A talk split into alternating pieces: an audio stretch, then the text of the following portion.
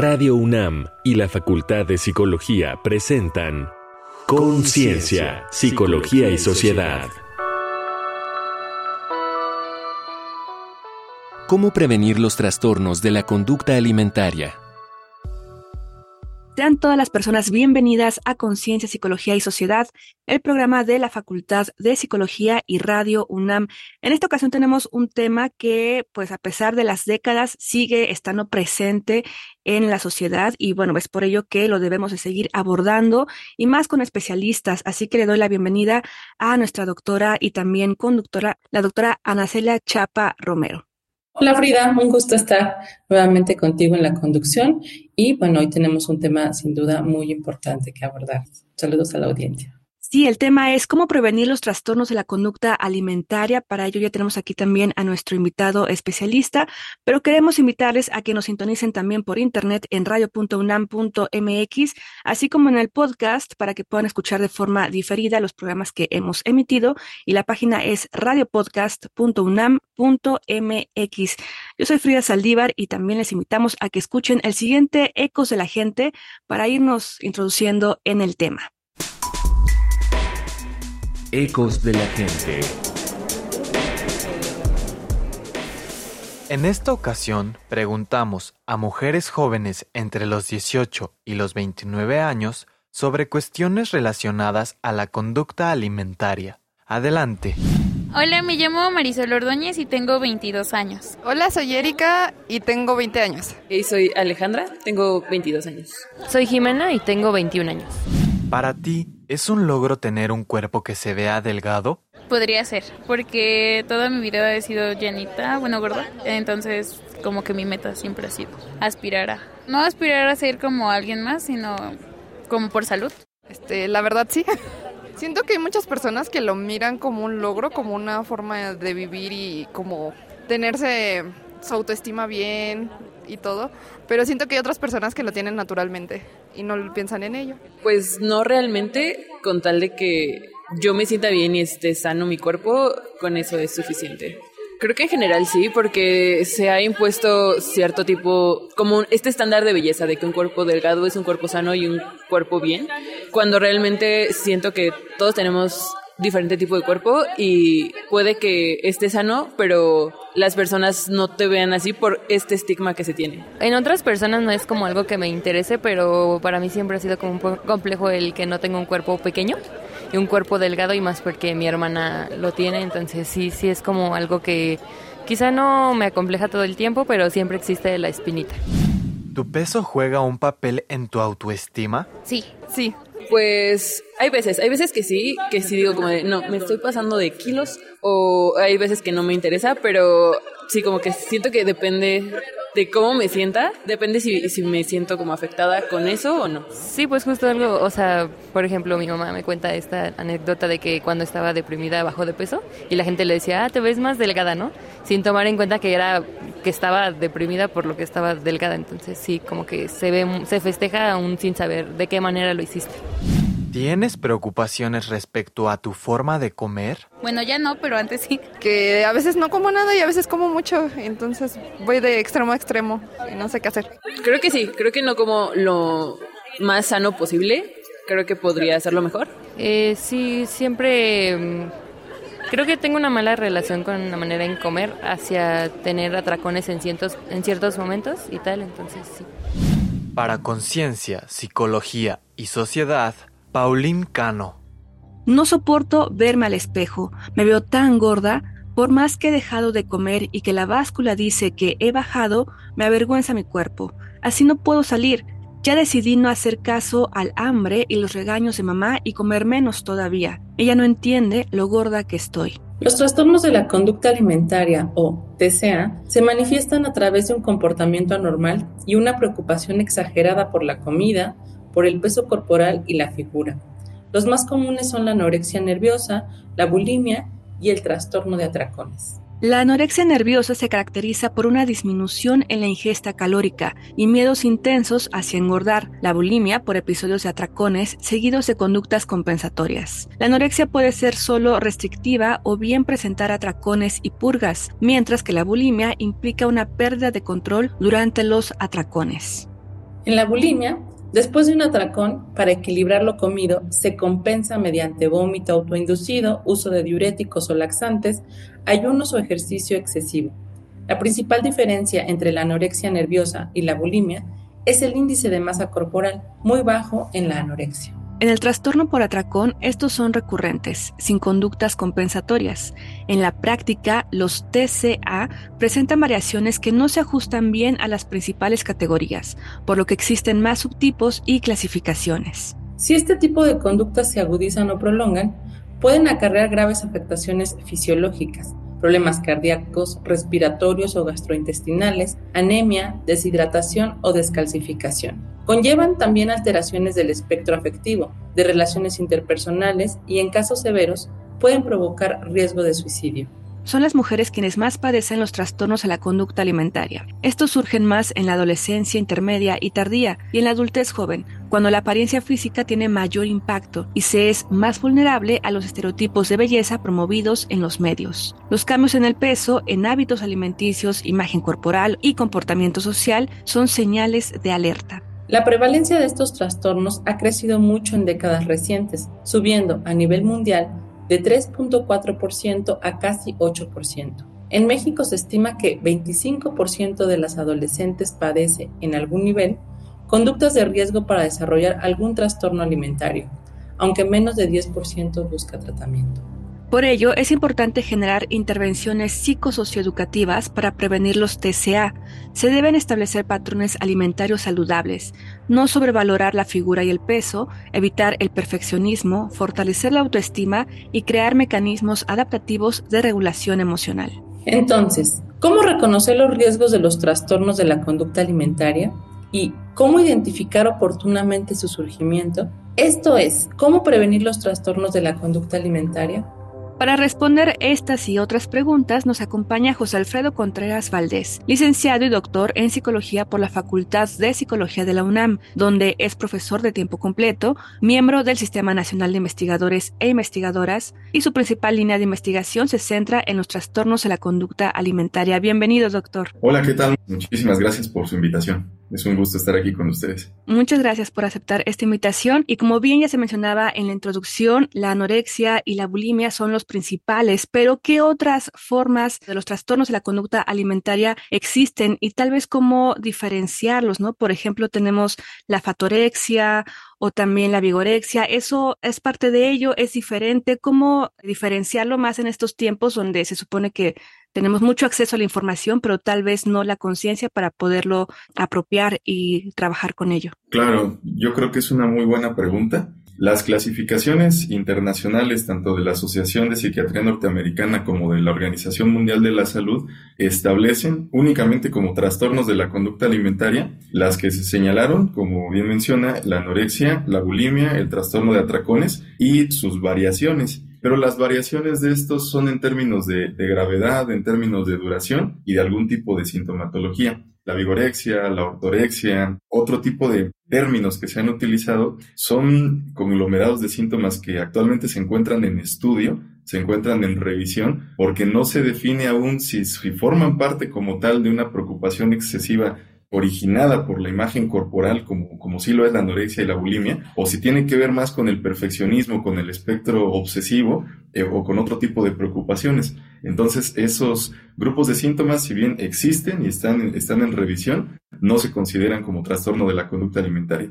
Por el momento está la anorexia, la bulimia, el trastorno de atracones y, bueno, sus variaciones, ¿no? Ahora también cabe señalar que la categoría trastornos de la conducta alimentaria está unida con otros trastornos que antes se separaban, que eran trastornos de la ingesta de alimentos. Entonces el día de hoy se formó una sola categoría que se conoce como trastornos de la conducta alimentaria y de la ingestión de alimentos. No obstante, aunque sean una sola categoría, los trastornos de la conducta alimentaria son los que tienen que ver con la imagen corporal, con la preocupación excesiva por la imagen corporal, y los otros, los de la ingestión de alimentos, únicamente tienen que ver, valga la redundancia, con la ingestión de alimentos, con la forma en la que uno come, sin que esto se asocie con preocupación por imagen corporal y por peso. En ese sentido, ¿cuáles serían los principales factores de riesgo para desarrollar algún trastorno de la conducta alimentaria? Se mencionaron al inicio algunos, pero no sé si quiera profundizar en ellos.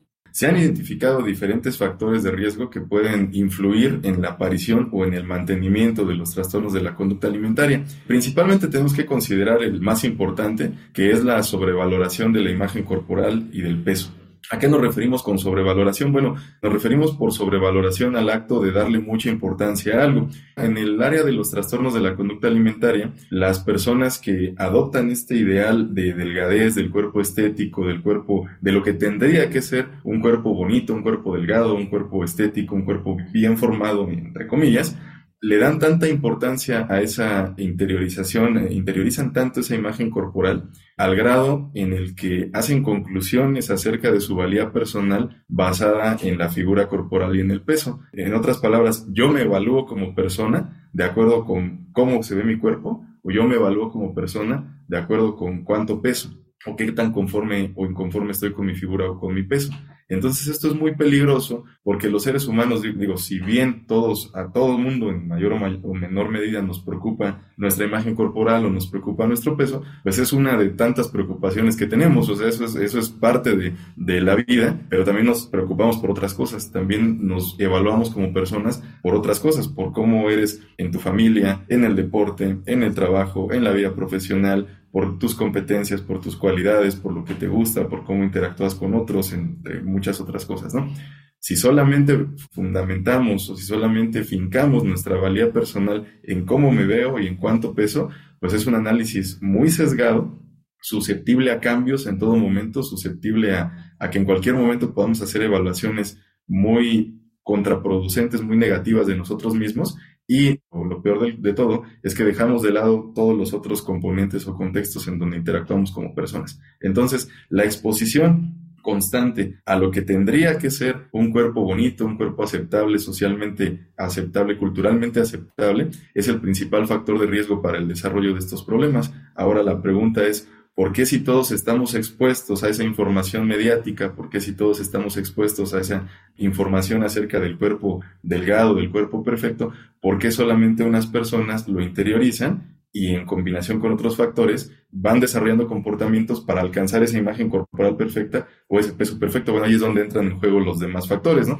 Un factor muy importante que se ha identificado es la presión ya no de fuera, ¿no? sino también de, los contextos cercanos. El contexto más importante con el que interactuamos desde pequeñitos, pues es la familia. Entonces, si además de la exposición mediática, tengo una exposición, una constante presión por parte de mi familia, si en mi familia se habla mucho, se critica mucho mi peso, cómo se ve mi cuerpo, cómo se me ve la ropa, qué es lo que tengo que comer, si, si hay mucha presión al respecto, más aún es muy frecuente escuchar que en, en nuestras familias pues, nos ponen apodos, o, ahí está como la, burla constante, ¿no? A lo mejor sin malas intenciones, porque cabe la posibilidad que sean sin malas intenciones, pero el que te pongan un apodo, el que te digan de alguna forma, el que se burlen de tu cuerpo, el que te estén haciendo presión en la, en la hora de la comida con respecto al cuerpo, a la, a la forma de comer, al peso, es un factor de riesgo muy importante. No sabemos qué tanto impacto pueda tener una palabra a lo mejor una broma bien intencionada, que tanto impacto puede tener en la vida de una persona. Entonces ese es un factor de riesgo muy importante. Si nos damos un, pasito para atrás, hay ocasiones en donde las personas que hacen ese tipo de comentarios también tienen un trastorno de la conducta alimentaria. Entonces si yo tengo un trastorno de la conducta alimentaria y no me atiendo, es altamente probable que, que a mis hijos, que a mis hijas, que a, que a, mi pareja, que a las personas con las que yo conviva, constantemente les esté haciendo comentarios o constantemente esté yo introduciendo patrones de comportamiento muy rígidos en la familia y puede ser un factor de riesgo para los, para los más pequeños. Entonces, bueno, el círculo cercano también es un elemento muy importante.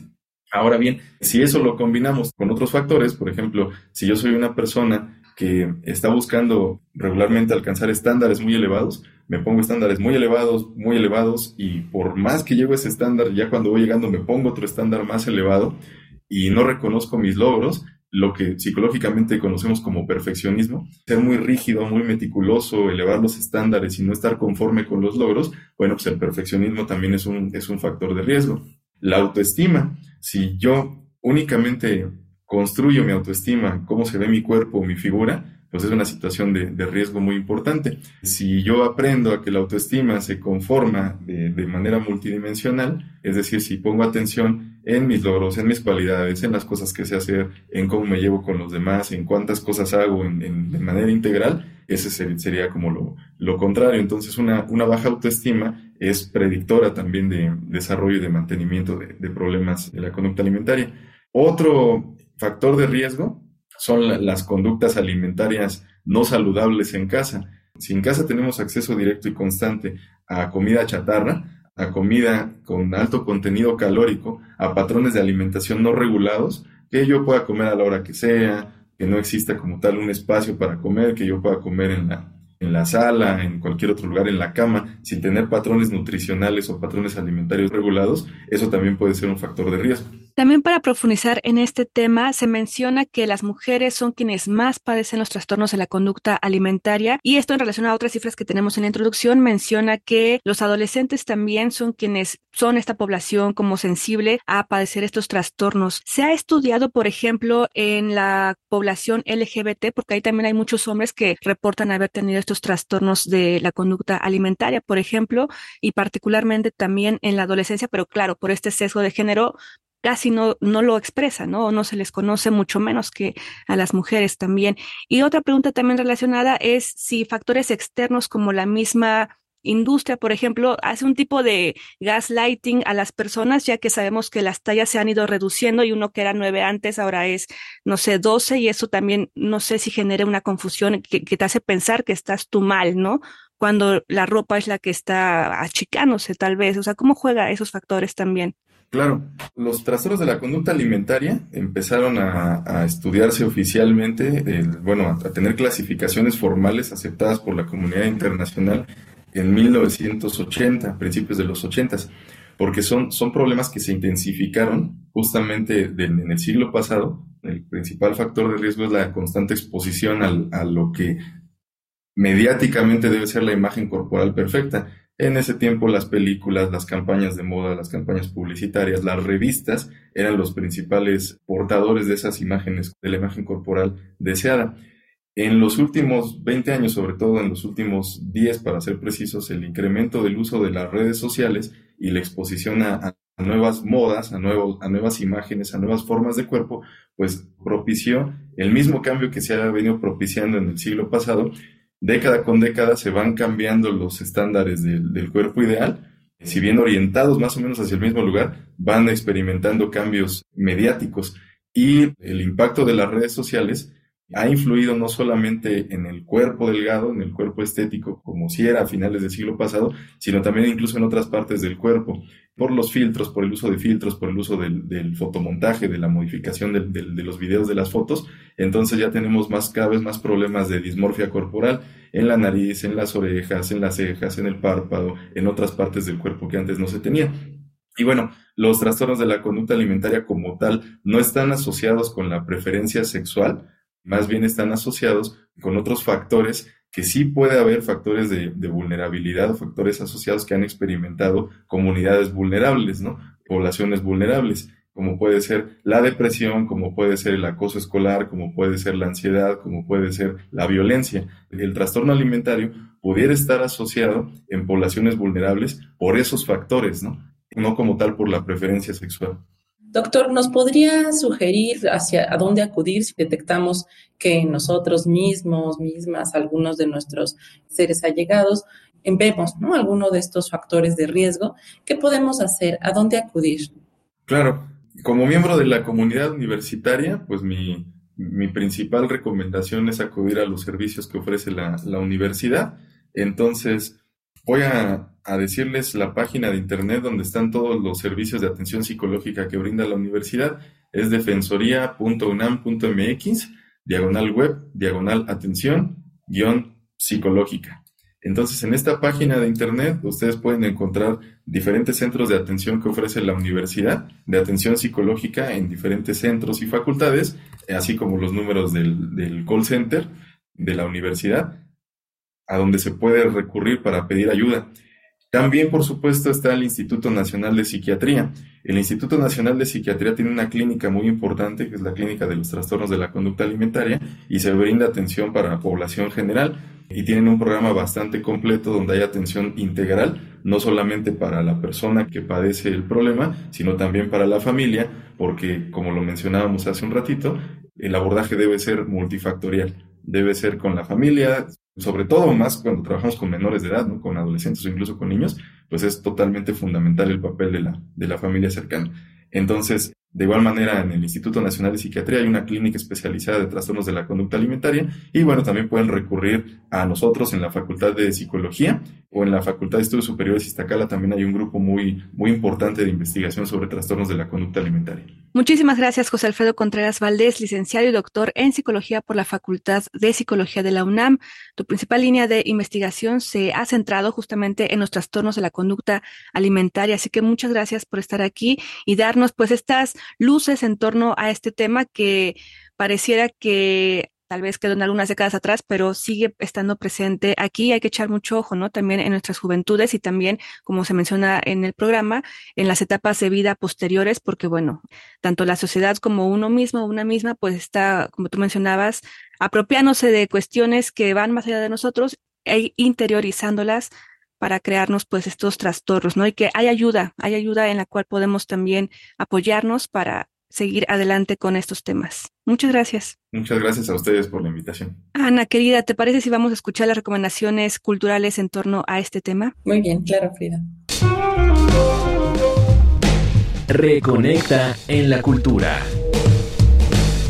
Con un enfoque empático y basado en evidencias, Superar los atracones, del reconocido experto Christopher Fairburn, es una guía práctica y comprensiva que ayuda a entender y manejar los atracones. No solo explica qué son y cómo afecta negativamente la vida de una persona, sino que brinda un camino a la recuperación con apoyo en la terapia cognitivo-conductual, ofrece un enfoque eficaz para combatir los atracones. Despeja creencias erróneas sobre la pérdida de peso y aclara cómo hacerlo en forma sana. Es un buen aliado hacia una vida más saludable, libre de atracones. Nos enseña a identificar los desencadenantes frecuentes y aporta estrategias efectivas para manejarlos. Ayuda a planear una nutrición adecuada y evitar la obsesión con la comida. Sin importar edad, sexo o peso, ofrece las herramientas necesarias para recuperarse. Lo encuentras en Ediciones Paidós Ibérica. Acomódate bien y prepárate para ver Hasta los Huesos, una película dramática de Martin Oxon protagonizada por Lily Collins que muestra la lucha de la joven Ellie contra la anorexia. Ofrece una mirada cruda y realista de los desafíos de vivir con un trastorno alimentario. Ellie, que ha abandonado la universidad, entra en un programa de tratamiento bajo la guía del Dr. Beckham. En el proceso, se enfrenta a sus miedos, descubre nuevas amistades y aprende a aceptar el amor. Destaca la importancia de la valentía y la autoaceptación como catalizadores del cambio y la recuperación. Presenta la anorexia sin adornos, en forma reveladora para quien busca comprender los trastornos alimentarios. Una opción inspiradora para reflexionar que nos mantiene enganchados todo el trayecto. El film mexicano Malos Hábitos, dirigido por Simón Bros, retrata a una familia en que se manifiestan distintos desórdenes alimenticios. Una chica abandona la universidad para ingresar a un convento y comienza un ayuno que está convencida le permitirá salvar al mundo. Tenemos también a Elena, mujer extremadamente delgada que se avergüenza de la gordura de su hija, a quien intenta manipular para que baje de peso. Entre tanto, su marido se enamora de una joven estudiante que muestra gran placer por la comida. El film expone cómo los cánones de belleza socialmente impuestos promueven grandes trastornos relacionados con la comida y la imagen corporal. En YouTube hallarás la conferencia Recomendaciones para prevenir un trastorno alimentario, que nuestro invitado, el doctor José Alfredo Contreras Valdés, ofreció dentro del ciclo de conferencia Una mirada desde la psicología. No tiene desperdicio. Estas fueron nuestras recomendaciones de la semana. Te dejamos con el tema Orange Juice de la cantautora estadounidense Melanie Martínez. Oh, oh,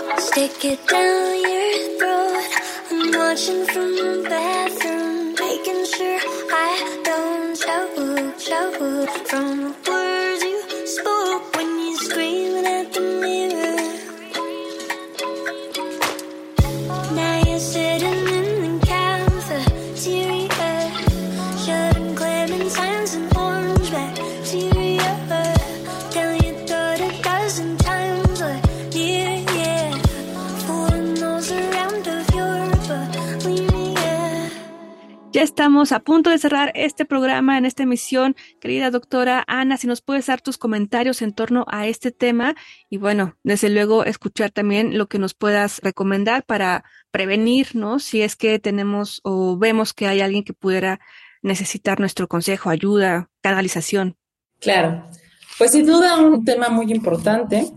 Definitivamente este incremento en los trastornos de la conducta alimentaria, principalmente en la población adolescente, pues nos debe alertar y también llevar a pensar cuáles son los factores que lo están promoviendo. Por ejemplo, esos estereotipos de belleza que están mucho más marcados para las mujeres, o sea, eso también, el género es un, eh, digamos, uno de los factores que juega también un papel importante, los malos hábitos en torno a la alimentación, los mensajes de la familia en torno al cuerpo, la valoración del cuerpo, de la, de la belleza. En ese sentido, las intervenciones en estos, en estos temas debe ser multi e interdisciplinario. Creo que eso es importante. Tenemos que acudir con profesionales de la salud que tengan una perspectiva de género también. Eso creo que es muy importante para poder eh, hacer intervenciones adecuadas.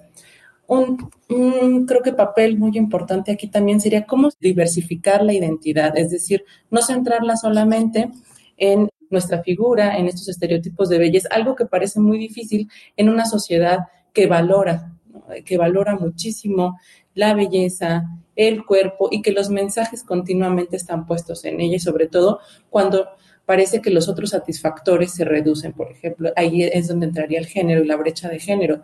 Si las mujeres podemos o se cree que solamente podemos obtener ciertas cosas a través de nuestra belleza y eso estructuralmente además es así, pues es difícil que podamos diversificar nuestra identidad. No imposible porque como mencionó el doctor José Alfredo, pues hay un porcentaje de la población importante que no desarrolla estos trastornos, pero sí es importante seguir haciendo política pública, además de estos abordajes integrales, en ese sentido también la política pública juega un papel importante, es decir, qué restricciones se han puesto a los medios de comunicación y a la industria de la moda para no promover estereotipos de belleza, para poder también hacer una diversificación del cuerpo, de que hay diferentes cuerpos, de que hay diferentes tallas, y creo que eso es importante, la diversidad en torno a estos modelos de belleza. Entonces, yo creo que cerraría con esto. Pues muchísimas gracias al doctor José Alfredo. Gracias, Ana, y también a nuestro invitado, el doctor José Alfredo Contreras. Y a ustedes que nos sintonizan semana con semana, recuerden escuchar también el podcast radiopodcast.unam.mx. Les compartimos que gracias a ustedes, pues somos de los programas más consultados y descargados en la página, así que muchas gracias por hacer esta comunidad. Y nos escuchamos en la próxima emisión. Gracias a todo el equipo de producción que está aquí todos los días, semana con semana, haciendo posible estos programas y el espacio. Hasta la próxima. Radio UNAM y la Facultad de Psicología presentaron Conciencia, Psicología y Sociedad.